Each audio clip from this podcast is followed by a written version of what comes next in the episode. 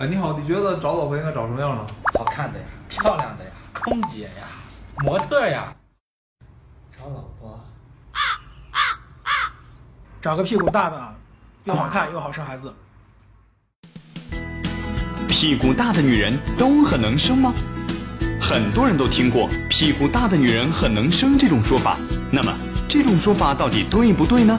十月君得说这个说法对，但是这里的屁股大可大的有学问了。我们所谓的屁股，也就是臀部，主要是由两部分组成：骨组织和软组织。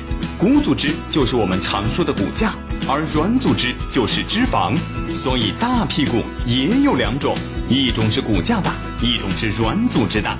每个人的骨盆都不一样，大体上可以分成四类：女士、男士、类人猿式、扁平式。因为骨盆出入口是生产时胎儿必经的通道，骨盆出入口大，生产时孕妇会轻松很多。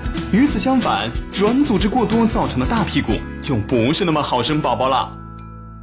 很多女性常年坐在办公室，没有足够时间锻炼，下半身血液流通不畅，造成脂肪堆积，变成梨形身材。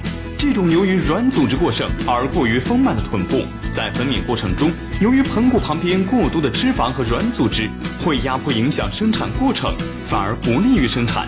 所以，问题的答案应该是：骨盆大的大屁股女人好生产，而脂肪堆积起来的大屁股女人不好生产。这时候肯定又有人要发问了：像我们这种屁股小的骨感美女，岂不是不好生宝宝了？当然不是。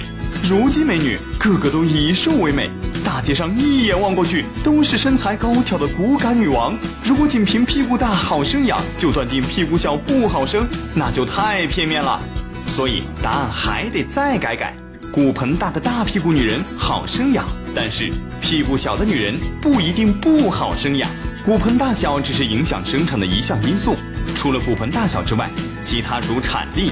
产妇的心理状态、子宫收缩状态、胎儿大小、分娩姿势等都是关键。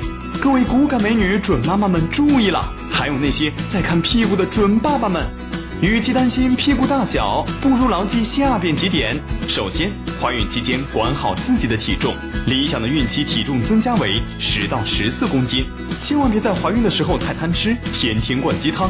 营养过剩会导致胎儿过大，分娩时候哪怕盆骨再宽大也很难生的。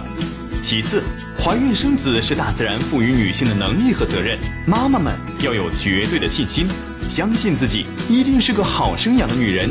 生完宝宝，咱还是骨感美女。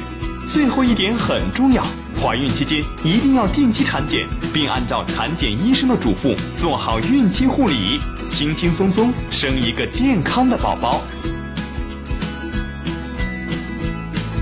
打开微信，搜索“十月呵护”公众号并关注，我们将全天二十四小时为您解答各种孕期问题。